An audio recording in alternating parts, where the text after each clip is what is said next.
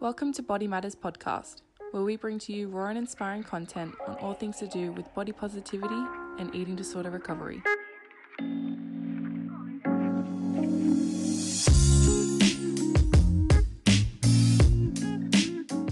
But before we begin, I'd like to acknowledge Aboriginal and Torres Strait Islander people as traditional people and traditional owners of this country. We acknowledge with gratitude First Nations communities for their continuing care and connection to the lands or waters with which they have protected for thousands of years. We pay our respects to elders past, present, and emerging, and recognise that First Nation sovereignty was never ceded. Thanks for coming on the podcast, Christie. I'm excited to be here. I'm excited for this one. Yes, definitely excited to have you on. Would you be able to talk a little bit about yourself for anyone who may not know you yet? Hi, guys. Um, I am Christie, otherwise known as C. So I am a social media creator. So I have my YouTube channel, my Instagram, and it really revolves around fitness and health. And actually, my first ever, how I got onto YouTube, my first ever YouTube video was by accident. And it was all about my I was uploading it to Facebook and I had to have another link and I ended up uploading it to YouTube and it was all about my recovery through anorexia nervosa. Um, and I was blown away with the response I was getting from people who were going through the same thing or who have been through it. And the message that I put out hit a lot of people. Um, and I I knew I had something there when it came down to putting out videos, putting out content to help those who were struggling because an eating disorder in itself can feel so lonely, so lonely. And to have someone that you can just even relate to and understands you just feels so comforting. So basically that is how originally my YouTube and Instagram started out. Um, was kind of like a support recovery page. And then throughout, you know, my my journey, my life, it kind of changed and adapted to where I was at basically in my life. But the fundamentals of my pages has always been health, nourishment, and finding the best version of yourself. And it's been really really great in the sense where my community and my OGs have been able to really see that whole journey through recovery, through the battles that I had, even after recovery, um, because recovery and eating disorders and anorexia takes not only a toll on your health, but also things like your organs, your gut, your hormones. So it has definitely 100% been a process. Um, and even still to this day, I still have issues that I'm battling when it comes down to my hormones and, you know, just things like my bladder, um, my organs. Like there's still things that we are trying to just get back to 100%. And this is, you know, five years down the track of being fully healed where my body is still damaged. And this is why, again, I'm so passionate about exposing what under eating and not nourishing yourself can do. And thank you so much for sharing that video as well, because it was really awe inspiring. I watched that and I was just, yeah, it's one, it's just amazing. No, yeah, I, it was the first video I've ever edited in my whole entire life. And I was like, these cool edits. Like, I'm gonna upload yeah. And it did. It had, it made such a good impact on people. And it's something that I, it just made me feel a certain way. And I remember I became obsessed with that feeling of, oh my God, I'm doing something for someone. I'm doing something for, you know, one, two, 20, 30, 40 girls. Like this is amazing. And to be able to have that power to create a community from that, it is, it's incredible. Yeah. And you've definitely done that. So then what was your past relationship like with food? Well, obviously, eating disorder, anorexia, are not the best. And for me, it actually stemmed from um, at an early age, I did develop ADHD, and a part of my ADHD is I had a very addictive personality, and I still to this day, um, I've learned to manage it. But for me, if I start something, I need to tell myself when to pull back, otherwise, I naturally won't. And at a young age, I never had really any issues with my body too much. Like I was a teenager, obviously, there was you know, there was some boys being, you know, boys and saying certain things, and I never really had much of an issue though. Um, and I did start my a diet with a girl a girlfriend, and we were just started high school, and we started the diet, and um, she stopped, and I never stopped. I just kept going, and that's just a part of my personality trait and also not being educated when it comes down to health in itself because my goal was to be healthy and to be fit and to um, you know be the healthiest girl in the school and to look a certain way and unfortunately because of lack of education i thought eating less and exercising more was how i was going to accomplish that. And then it just spiraled into something it never needed to be. But because of eating like an eating disorder it is a full mental illness. So it's not unfortunately it's not to a point where it's too late where you feel as though that you need help. Do you think there was a main reason that you maintained and developed the eating disorder of your friend? 100% because i have that addictive personality and it does look different for everyone this can have a lot to do with uh, coping mechanisms trauma. We all have a past and we all deal with things differently. And it did really kind of develop into more of a coping mechanism for my stress. So I would result to um, eating less and exercising more as a way to feel de-stressed and it's kind of like what i told my mind you know i wouldn't have to deal with the demons inside my head if I was already stressed. I didn't want that. So I just knew that if I ate less and I exercised more, then I didn't have to deal with that unnecessary stress that my head was already causing me. So it was something that became a coping mechanism. And it did, it took years to reprogram that. Um, but I, I look back now and I'm so glad that I put that effort into reprogramming. Yeah did you feel like that you were neglecting yourself in a way? Neglecting myself? Um, yes, 100%. Like, I feel as though when you are going through some, any form of mental illness, you aren't yourself. You're not your true self. You're trying to portray a certain figure. You're trying to um, live up to these unrealistic expectations that your mind is telling you that you need to accomplish. And because you are living a life that you feel as though that you need to live up to, for example, your identity.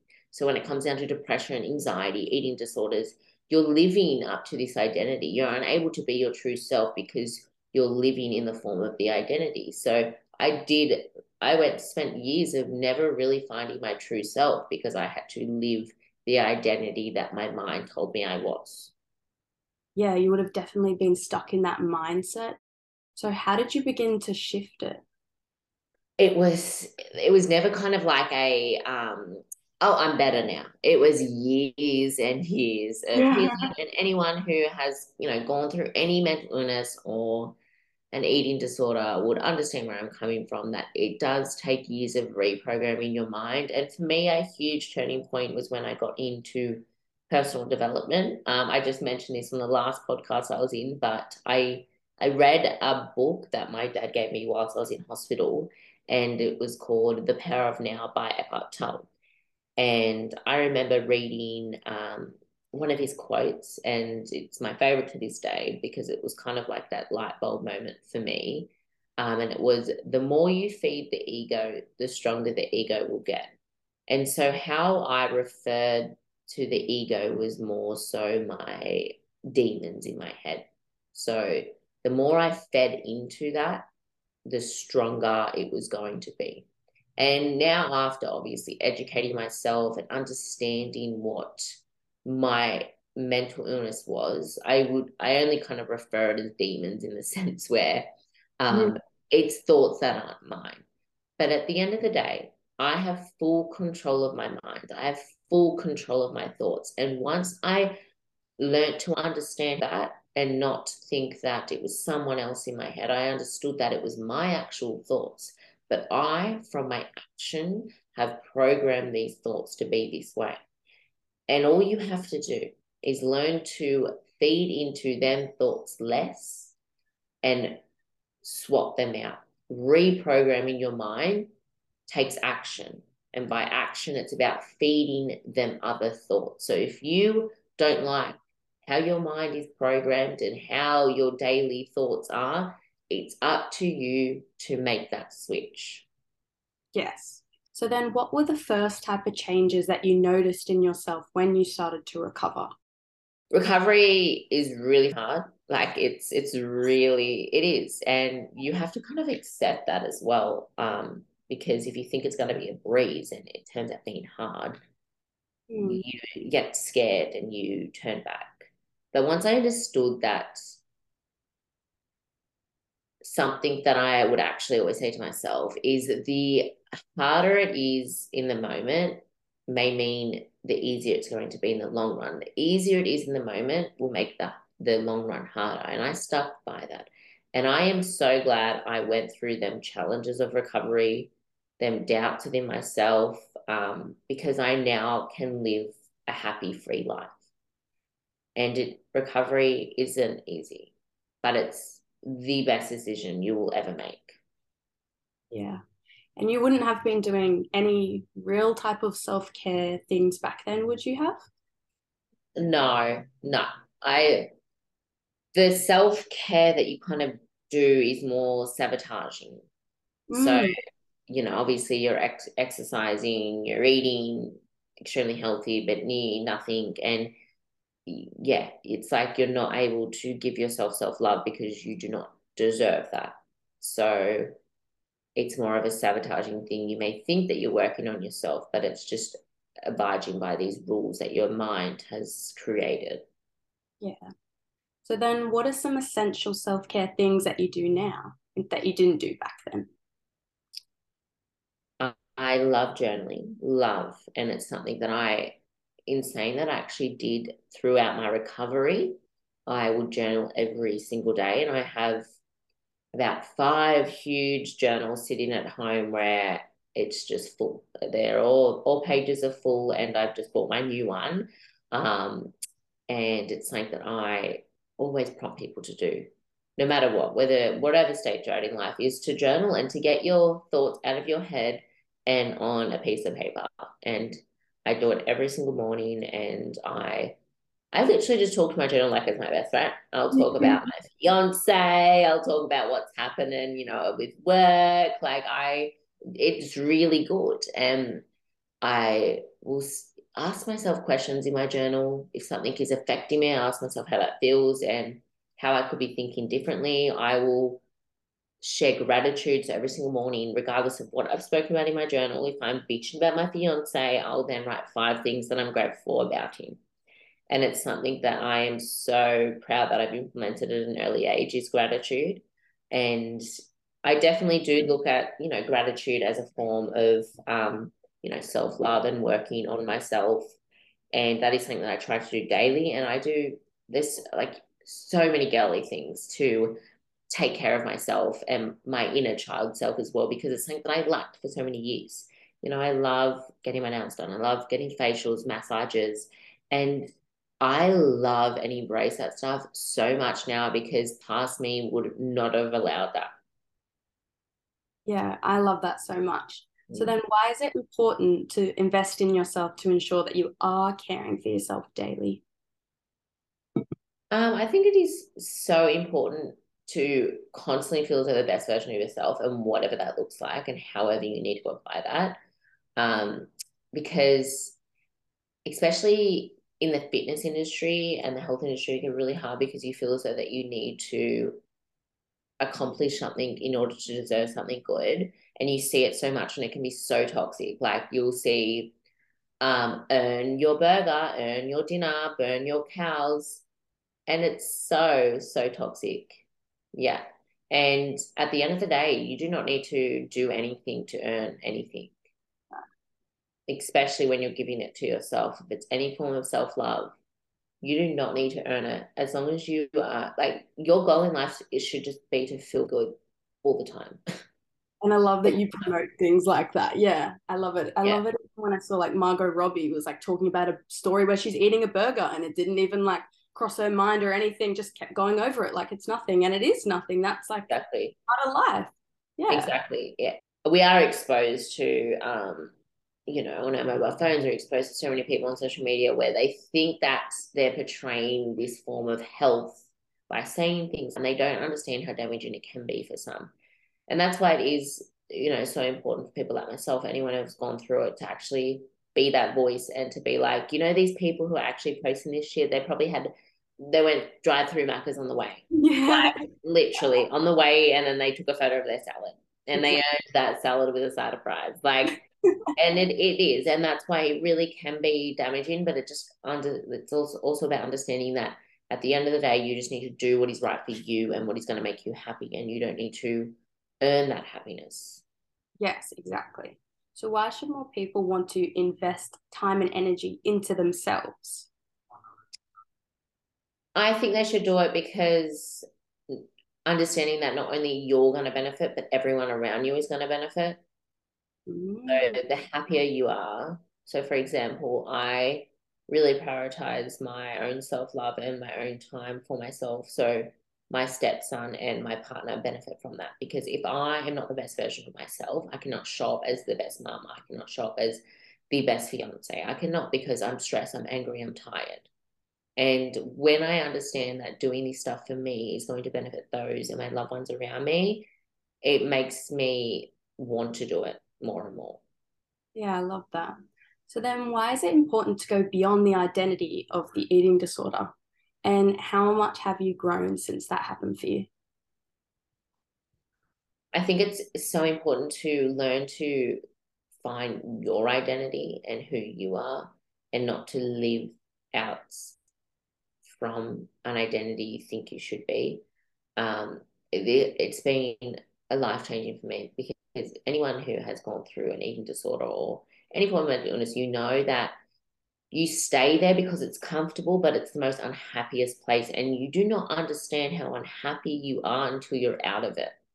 And that's that's the game changer is understanding that what you're going through right now, you don't need to be. And it may seem comfortable, but comfortability is not happiness. Comfortability is not growth. Comfortability there is nothing that comes good with comfortability. And I stuck with comfortability for way too long. And me now to this day, I'm someone who I am, um, like I love to achieve big things. I love to do a lot. I love to change a lot. I love to move different places. I love to travel. And it's because I have experienced comfortability and I don't like it and I don't want it. No. And how has food become a part of your life and all those things? I now look at food as more of a tools source to help achieve my goal. So like fuel. So like I am someone who I love weight training. So I now look at food as fuel for that. And even to this day, I still struggle with things when it comes down to my appetite and um, my hormones and my gut. So I I don't even need to be hungry to eat a meal. If I know that I should eat or if I am training, I will have a meal regardless of my hunger. And I have learned to be okay with that. And because I'm not eating, you know, something other than out of either enjoyment or to help achieve my goal. And they that that is my that is my main goal when it comes down to food and to understand that I deserve to be nourished regardless. Yes. And how important now is taking care of yourself and others for you? So important. And understanding what taking care of myself actually means at that moment in time. So as humans, we're going through different stages of our life we have different seasons. So what you need at that point is going to be so different to what you needed a few months ago. So more so taking the time and reflecting on what I need at each point in my life Um, and same with, you know, my family, my boys. Like I'm someone who I am very particular with those who I hang around and those who I do things for. And I think it is a good way to be because I've been able to reserve the energy for those who would give it back. So like my family, my close friends, my boys, myself. And that is that's another way if I take care of myself is I I don't burn out my energy for those who would not give it back. Yes. And I love the like intuitive aspect as well, looking at what you like and what fits into your life. Kind of like how you talk about how you like to incorporate alcohol into your life. So, mm. why is that important for you? Incorporating alcohol? Because yeah. that is something that um, for me is um, that's my treat. And that is something that I have in my early stages of life resented so much was alcohol was you know liquid calories and I just fearful of enjoyment really. And over time I've learned that oh my god I actually love a glass of wine. Like I love a good red with a steak. And actually being able to say that to myself at the, the early stages of recovery and just to do that was such a huge accomplishment because like we said earlier, it's like you're not allowed to do anything that makes you happy because you're not obliging by your identity, which is so fucked up when you say it out loud. But that is literally what the mindset is like. And now I've understood that I love wine and I will incorporate that in my daily routine because I can and I don't need to deserve it. No, and now you're actually experiencing joy in the things that you like and you're kind of you figured it out. Exactly. Know? Yeah. It, it is good to have that transparency because like I, you know, I'll sit down with my glass of wine and I'll be like, I don't know how I lived life for so long without this bad boy. And I can just, I sit there in gratitude and I'm like, I am just so at peace and happy in my in my mind that I can find little things that enjoy me every single day and apply that and not feel guilty and not feel as though I needed to deserve it. Yes, exactly. So then how has caring for yourself changed your overall life, like your whole life?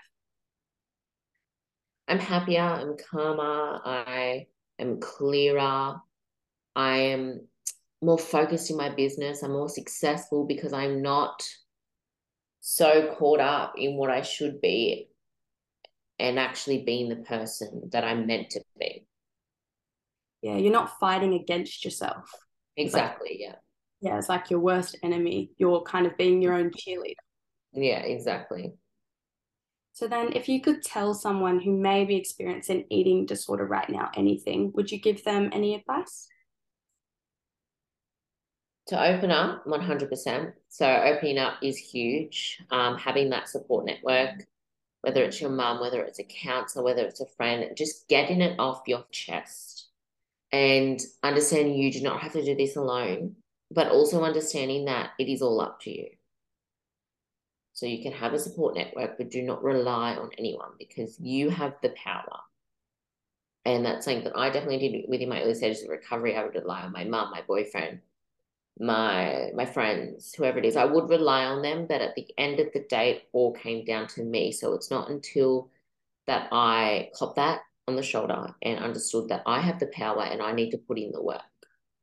Yes. Mm. And it's amazing all the things that you've done after your eating disorder. Like it's amazing you got through it and you've created such an amazing life for yourself as well. Thank you. Yeah. And that would never have happened if i was struggling. If i was still struggling i would not have achieved not not even close to half of what i have now. No and i hope they find your video too because it really is like it's just so meaningful all your photos and all like back in 214 photos as well. It's like memories.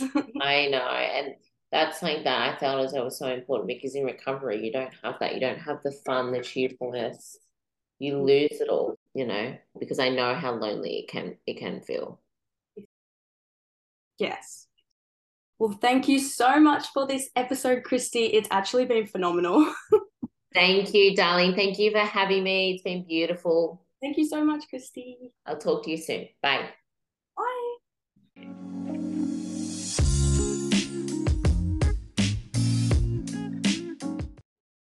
Well, that's the end of today's episode. Please subscribe, leave us a comment or a review.